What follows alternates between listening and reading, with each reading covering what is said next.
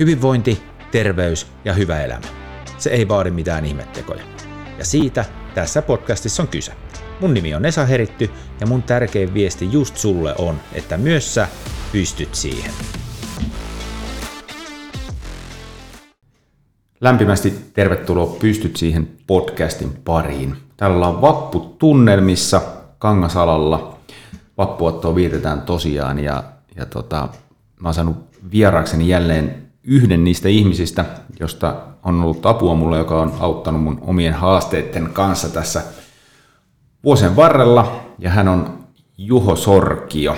Moikka ja tervetuloa ja oikein mahtavaa, että tulit vieraaksi tähän mun podcastiin. Kiitos Esa.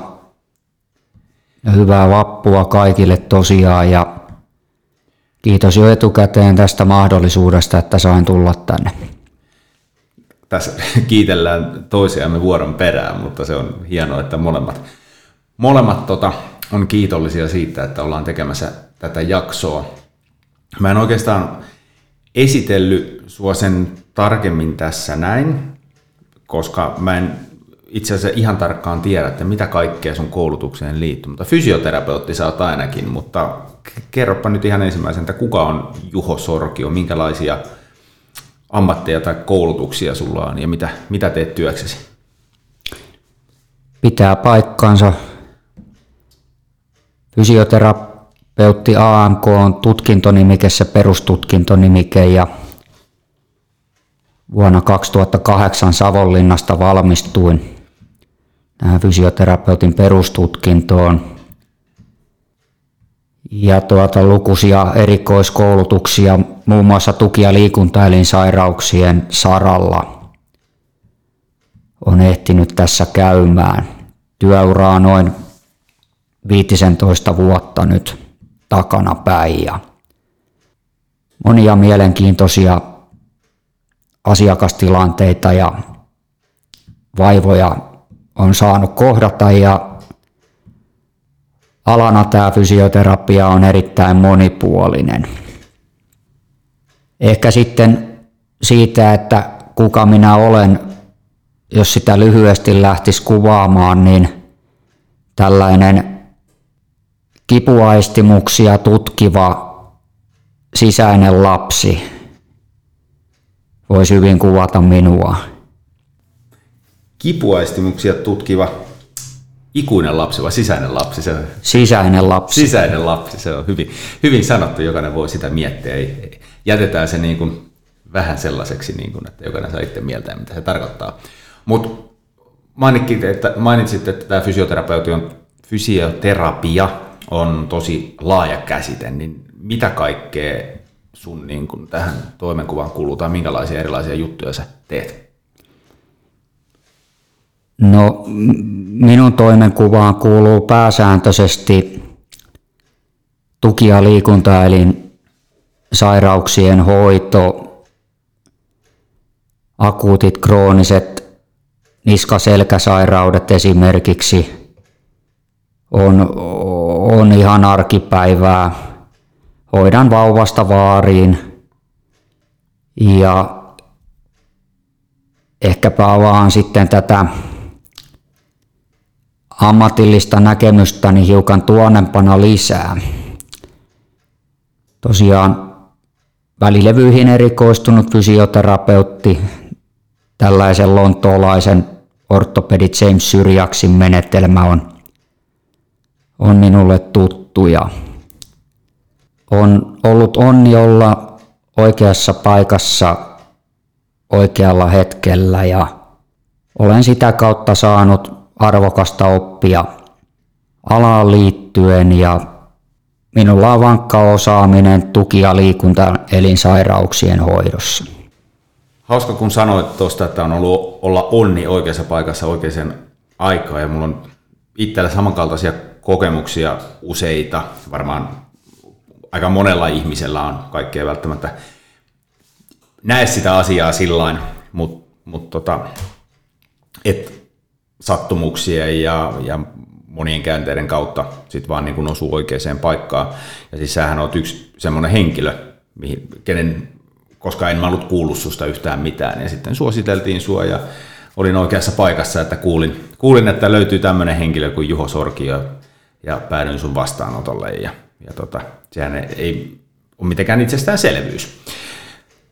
Sitten kun sanot, että tutkit näitä kipuaistimuksia, niin se on hauska, koska, koska tota, silloin kun mä tulin ensimmäistä kertaa, niin todellakin aiheutit myös niitä kipuaistimuksia.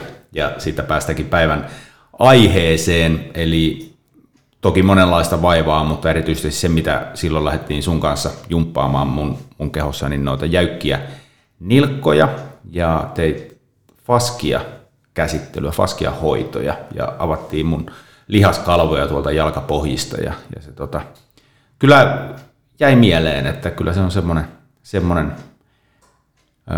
toimenpide, mikä, mikä tuntuu, mutta siitä huolimatta se on kyllä sen arvosta sitten, että, että kun niitä tehdään.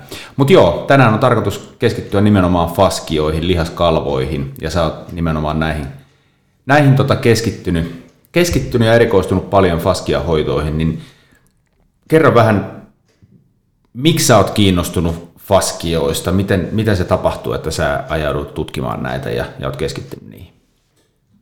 Sitä kun nuorempana terapeuttina hoiti ihmisten vaivoja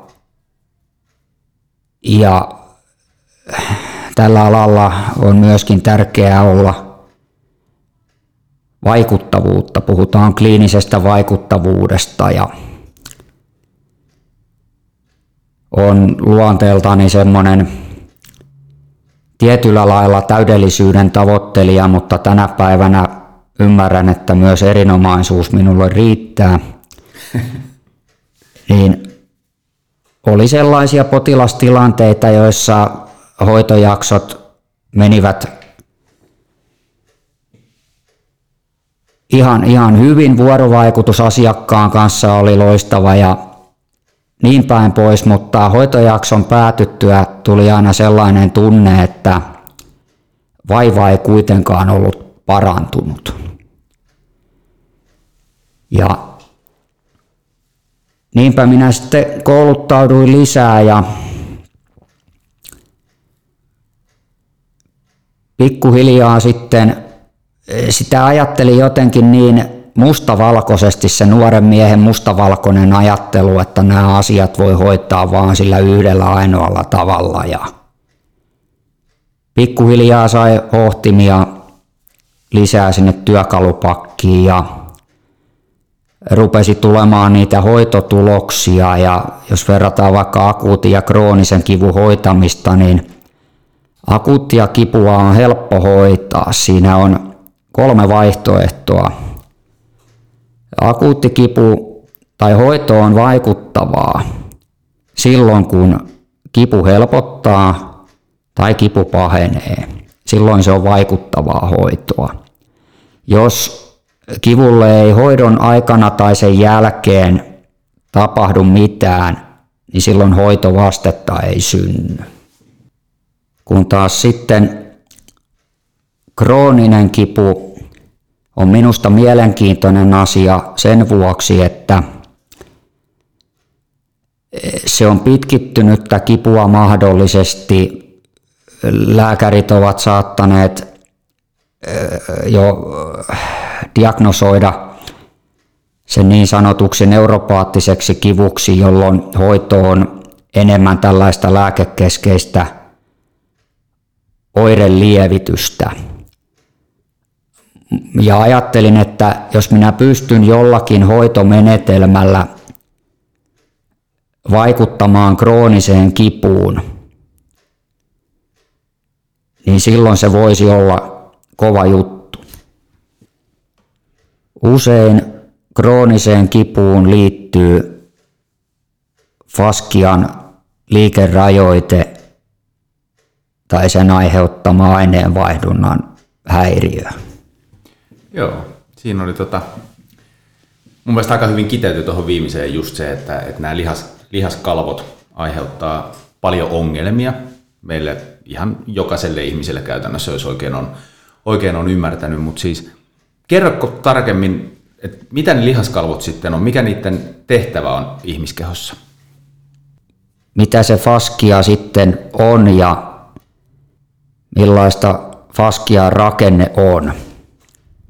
No muun muassa Faskia Research-kongressin mukaan tämä faskia eli sidekudosverkko voidaan määritellä ö, koko kehon peittäväksi jännitykselliseksi voimansiirtojärjestelmäksi, eli puhutaan tensionaalisesta voimansiirtojärjestelmästä.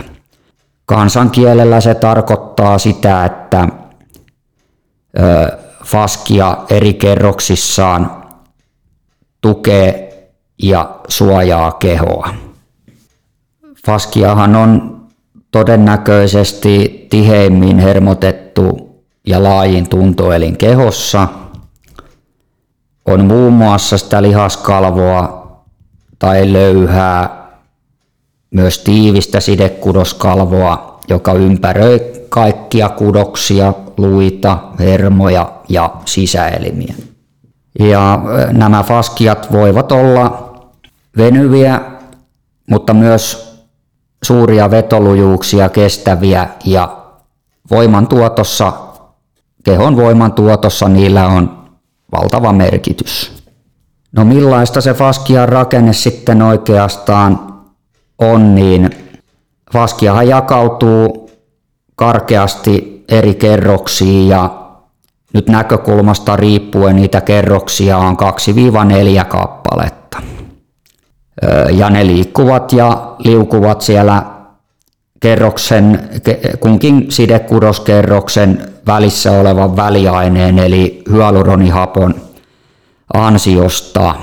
Eli siellä on tällaisia vähän niin kuin lihaksen kiputriggerpisteen omaisia faskiapisteitä, joissa näitä hyaluronihapopusseja sijaitsee. Faskia-rakenteet muodostavat katkeamattoman kuminauhamaisen ketjun, joka siis kulkee päästä varpaisiin mahdollistaen eri suuntaiset liikkeet. Ja kehohan toimii silloin suhteellisen normaalisti, kun tämä faskia-verkosto pääsee liikkumaan täysin vapaasti. Näitä faskia-linjojahan menee sitten kehossa ristiin rastiin. Kehon etupuolella menee linjoja, selän puolella menee linjoja. Kehon poikittaissuunnassa menee linjoja.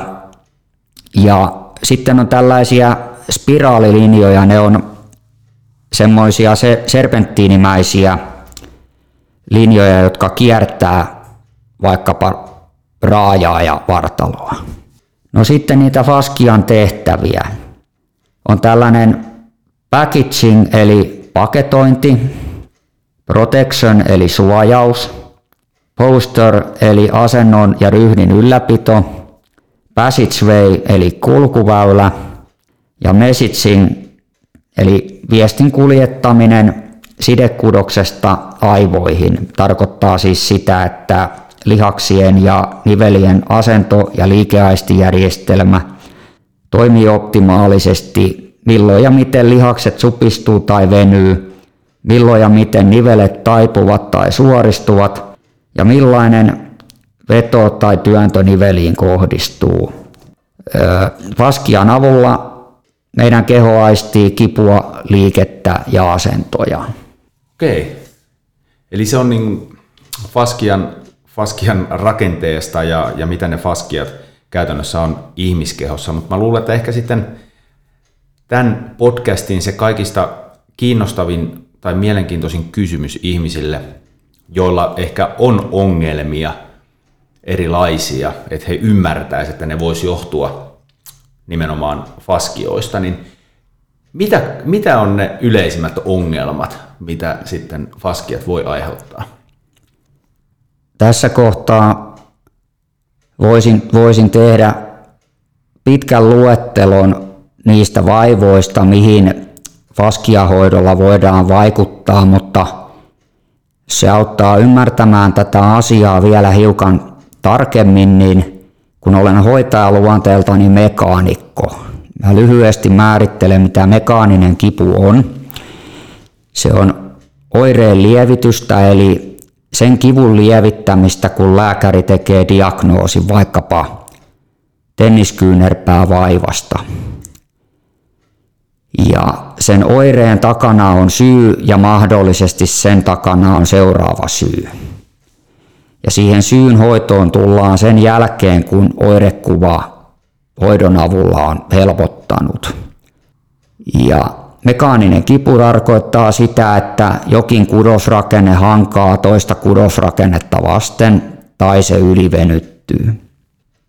Mekaanisen hoidon tavoitteena on saada kehon kudosrakenteet, kuten jänteet ja lihaskalvot ja lihakset liukumaan ja toimimaan sulavasti ilman mekaanista ärsytystä, jolloin keho pääsee parantamaan itse itseään oman aineenvaihdunnan kautta. Muutamia vaivoja mainitakseni kansankielellä voisivat olla jännityspään särky, jäätynyt olkapää, tenniskyynärpää, penikkatauti.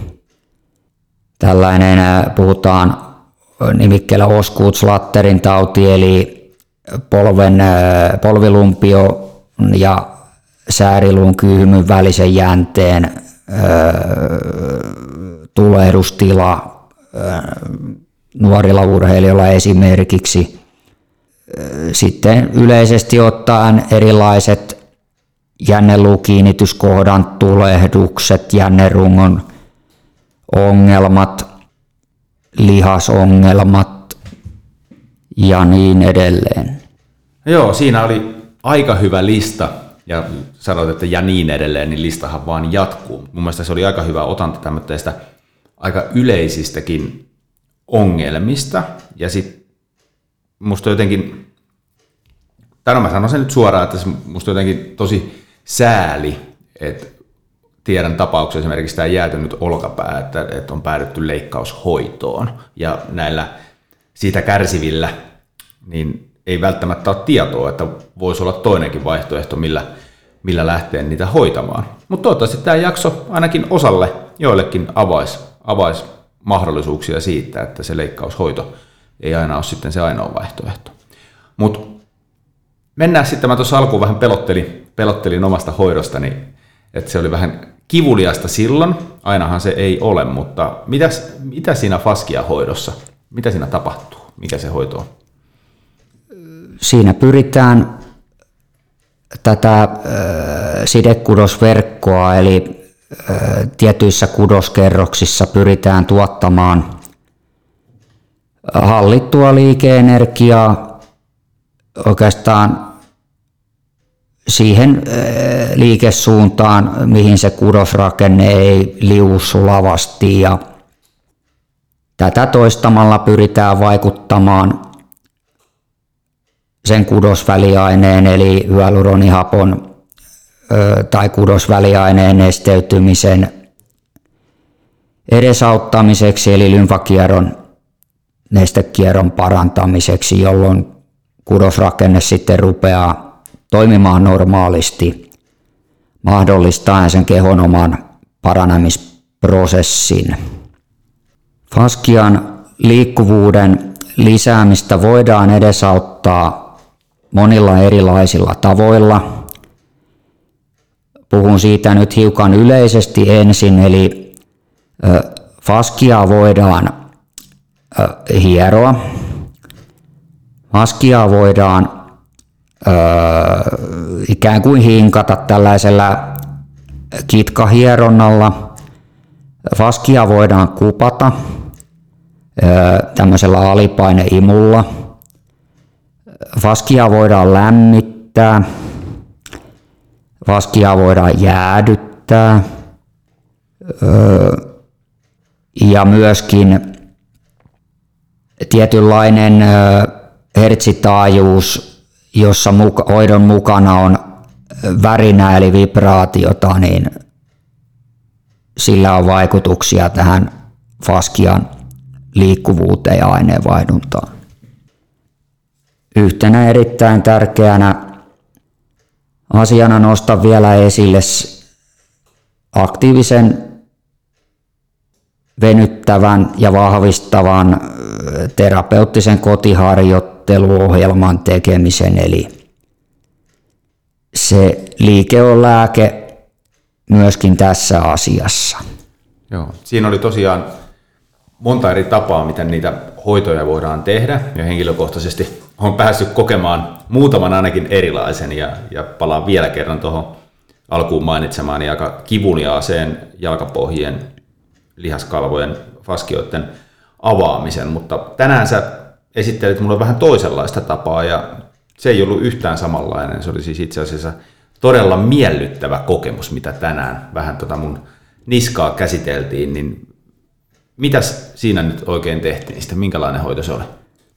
Koska faskia on hyvin tiheästi hermotettu, eli sisältää paljon kipuhermopäätteitä eri kudoskerroksissaan, pelkän hieronnallisen liikkeen tuottaminen faskiaan voi olla kivuliasta, mutta tänään hoidettiin Esa sinun niskaasi hyvin lämmittämällä hoitoalue ensin, jolloin tehostettiin sitä kudosaineenvaihduntaa ja lymfanestekiertoa jo ennen kuin alettiin tuottamaan hallittua liikettä sinne hoitoalueelle. Ja sen seurauksena faskia, sen lämpövaikutuksen seurauksena faskia ikään kuin sulaa ja antaa periksi. Faskia on niin kuin paperia, jos sitä liikuttaa, se yleensä joustaa, mutta jos sitä lähdetään viemään venyttyneeseen tilaan, niin silloin sitä voi paremmin muokata.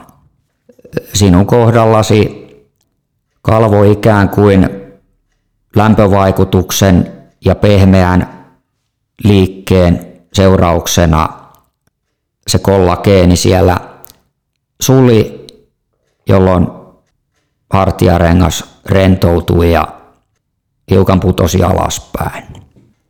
Sinua hoidettiin uudenlaisella hoitolaitteella, joka mahdollistaa tietynlaisen värähtelytaajuuden sidekudoskalvoon ja sen seurauksena muodostui haluttu aineenvaihduntareaktio. Joo, se tosiaan niin kuin tuli tämäkin todettua, niin tämä oli huomattavasti miellyttävämpi keino, keino tehdä tätä faskiahoitoa, että jos jatkossa saa valita, niin, niin en mä niin paljon kivusta tykkää, että, että lähdettäisiin manuaalisesti niitä, niitä repimään auki, vaan nimenomaan tämä tämmöinen lämmittäminen ja, ja sitten tähän liikkeeseen ja värähtelyyn perustuva, niin, niin, niin oli jopa miellyttävä kokemus.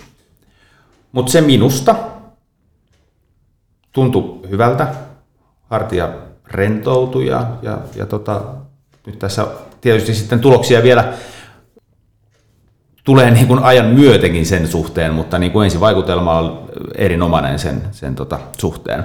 Mutta tosiaan se musta mennään eteenpäin ja puhutaan vähän minkälaisia muita asiakkaita sulla on. Millainen on tyypillinen henkilö, joka hakeutuu sun hoitoosi? Oikeastaan sellainen hyvin tyypillinen asiakas on joko akuutista tai kroonisesta niska- tai selkäsärystä kärsivä henkilö.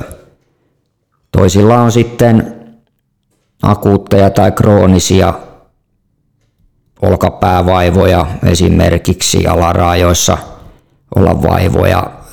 Yleensä sellaisia, puhuin aiemmin tuosta mekaanisesta kivusta, eli tällaisia mekaanisia tulehdustiloja.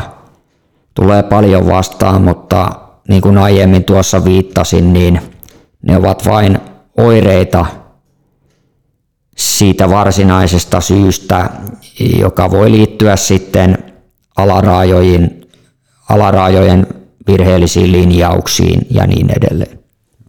No miten sitten nämä ihmiset hakeutuu sun luoksi? Lähinnä mä sitä mietin, että onko ne sellaisia, jotka tietää jo faskiahoidosta ja ensisijaisesti tulee hakemaan apua sinulta vai onko ne kenties henkilöitä, jotka on jo koittanut jotain muuta tai useampaakin muuta vaihtoehtoa ja, ja sitten niin kuin, ikään kuin viimeisenä oljenkortena löytää sut?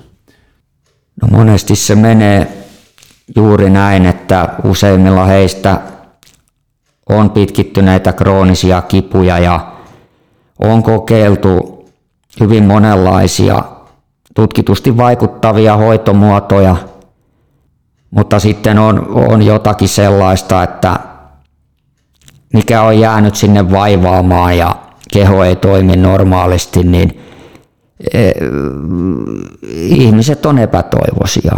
Ja haluavat apua vaivoihinsa, niin minä pyrin heitä sitten tällä menetelmällä auttamaan.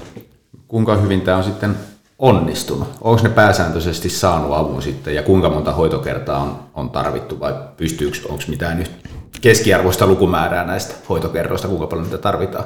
Kun puhutaan konservatiivisesta hoidosta kroonisen kivun suhteen, niin yleensä 5-8 hoitokertaa riittää, mutta faskiahoidolla ollaan saatu myöskin paljon nopeampia hoitovaikutuksia aikaan. Ja tämä on nimenomaan sellainen hoitomenetelmä, jolla voidaan vaikuttaa ennen kaikkea akuuttiin kipuun, mutta erinomaisesti myös krooniseen kipuun. Ja vielä haluan täsmentää sen, että, että se apu useimmiten löytyy. Kyllä se useimmiten löytyy. Viime kesänä hoidin 20 kroonista niskavaivoista kärsivää asiakasta ja lukumäärällisesti 18 heistä hyötyi käytännössä muutaman viikon jälkeen heti. No, siinä on kyllä vaikuttavat tulokset, kun muistetaan se, että, että ne on henkilöitä, jotka on taistellut sen kivun kanssa, eikä ole aikaisemmin saanut apua siihen, niin 18-20, niin, niin tota, sä aikaisemmin sanoit, että sä pyrit täydellisyyteen, mutta nyt oot tyytynyt siihen, että erinomaisuus riittää, niin mun mielestä tämä 18-20 on kyllä erinomainen, erinomainen tota, suoritus. Mutta me ollaan nyt puhuttu tosi paljon kivusta, kroonisesta kivusta ja sen tyyppisistä vaivoista, mutta voidaanko tällä faskiahoidolla jotenkin vaikuttaa kokonaisvaltaisemmin niin kuin ihmisten hyvinvointiin, terveyteen, elämänlaatuun? Kyllä voidaan ja mitä se hyvä terveys sitten voisi tässä tapauksessa tarkoittaa, niin ainakin kun keho on toimintakykyisempi, niin elämänlaatu silloin luonnollisesti paranee ja olen ymmärtänyt myöskin, että keho varastoi paljon tällaisia tunteita myöskin sisäänsä, eli tämmöinen henkinen stressi ja arjen aistiärsykkeet on voimakkaasti osana tätä nykyyhteiskuntaa, niin silloin kun keho on vapaampi ja rennompi, niin myöskin sitten voidaan vaikuttaa siihen kehon stressiperäisten lieveilmiöiden vähenemiseen. Silloin kun arjen aistiärsykkeitä on valtava määrä, keho voi reagoida niihin aistiärsykkeisiin stressiperäisesti eli jännitystä lisäämällä ja monesti tämmöiset pitkittyneet staattiset asennot vaikkapa toimistotyössä tai huippuurheilijoilla liiallinen ylikuormitus voivat sitten tätä sidekudosrakennetta paksuunnuttaa ja vahvistaa. Niin. Nyt ollaan pysytelty paljon tämän lähetyksen aikana nimenomaan näiden faskioiden ympärillä, mikä tietysti oli tarkoituskin tälle jaksolle, mutta mulla on aina tapana, varsinkin kun mä saan teitä osaajia tänne, eri ammattikuntien edustajia, niin kysyä lopuksi, koska itse on perehtynyt ja, ja niin kuin vaan on tämmöinen kokonaisvaltaisen hyvinvoinnin ja terveyden, terveyden nimeen, niin mä aina haluan vierailtani kysyä, että, että mistä heidän mielestään hyvä elämä, ihmisten hyvinvointi, terveys koostuu. Niin mitä sanoo Juho Sorkia tähän kysymykseen? No Juholla on ollut vauhdikas nuoruus ja on menty ääripäästä ääripäähän, niin minulle se hyvä elämä, elämänlaatu on tänä päivänä ö, tasaisuutta, että kun tämä arki on niin hektistä, hektistä ja niitä aistijärsykkeitä tulee niin paljon, nykyään puhutaan arkiuupumuksesta ja työuupumuksesta, niitä on ihan tutkittukin, niin sellaisen tasaisuuden ja tasapainon löytäminen siihen jokapäiväisiin elämään ja kehon, kehon hyvinvointiin, henkiseen, henkiseen tasapainoon, mutta myöskin sitten tähän ravinto- tai kemialliseen puoleen, niin mitä happamampi keho on, sen tulehdusalttiimpi se on. Ja joskus hyvään elämänlaatuun ja arjen tasapainottamiseen riittää ihan vaikka se, että pystyy nukkumaan päivän okoset. Joo. Mä en harrasta päivänokoisia itse, mutta, mutta ymmärrän kyllä, että toisille se on tosi tarpeellinen. Ja oikeastaan se ydinjuttu on siinä, että, että jokaisen pitäisi itse löytää ne asiat, mitkä tekee hänelle hyvää, mitkä takaa se hyvän elämänlaadun. Että se, jos mennään ääripäästä ääripäähän jatkuvalla, ollaan ärsytettyä ja stressaantuneita, niin se ei tee hyvää. Että jos se päiväunet tekee hyvää, niin silloin ehdottomasti kannattaa ottaa päiväunia. Toinen, jos mä yhden asian vielä tuosta poimisin sun, niin mä tykkäsin, kun sanoit sen tasapaino, niin se on aika iso juttu ja kuvaava sillä että kun elämä on tasapainossa, niin silloin elämänlaatu on hyvää ja, ja olet hyvinvoiva. Mutta mitä siihen tasapainoon sitten itse kullakin kuuluu, niin se on taas, taas toinen asia.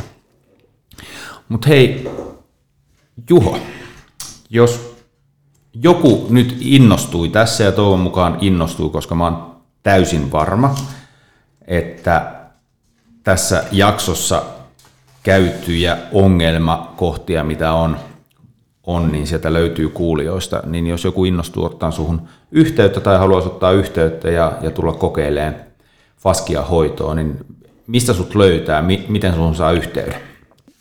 Minulla on tällä hetkellä näitä sidonnaisuuksia tai vastaanottopisteitä, joissa otan vastaan yksityisvastaanotto Vatialan fysioterapia täällä Kangasalla osoitteessa Karin-Heikintie 2-6 36 240 Kangasala. Puhelinnumero on 040 563 28 87. Lisäksi Tampereella lääkärikeskus Medikaalissa toimin osoitteessa Hämeenkatu 25 Bertta viidennessä kerroksessa 33200 Tampere. Ja tämän lisäksi toimin myös Oriveden lääkäriasemalla osoitteessa keskustie 39 35 300 Orivesi ja ajanvarausnumero Orivedelle on 040 010 41 39. Niin, eli siinä löytyy kolme vaihtoehtoa, Tampere, Kangasala ja Orivesi. Ja oliko vielä joku? Ja lisäksi teen myös kotikäyntejä ympäri Pirkanmaata. Et tarvittaessa sitten voi kotikäynnillekin tilata muualle Pirkanmaahalle. Mutta joo, vastaanotot löytyy Tampereelta, Kangasalta ja Orivedeltä ja sitten kotikäynnitkin mahdollisia. jos et saanut kiinni tuosta puhelinnumeroita osoitteita, niin älä huoli, mä lisään ne myös tonne tämän podcastin muistiinpanoihin, niin ne on siellä, siellä sitten nähtävillä. Mutta mä luulen, että nyt meidän on aika lopetella tämä jakso ja siirtyä vapun viettoon, miten sitä sitten meistä kumpainenkin tulee viettämään, mutta iso kiitos Juho vielä tähän lähetyksen loppuun, että tulit vieraaksi ja Oikein hyvää vappua. Kiitos minunkin puolestani ja oikein railakasta vappua kaikille.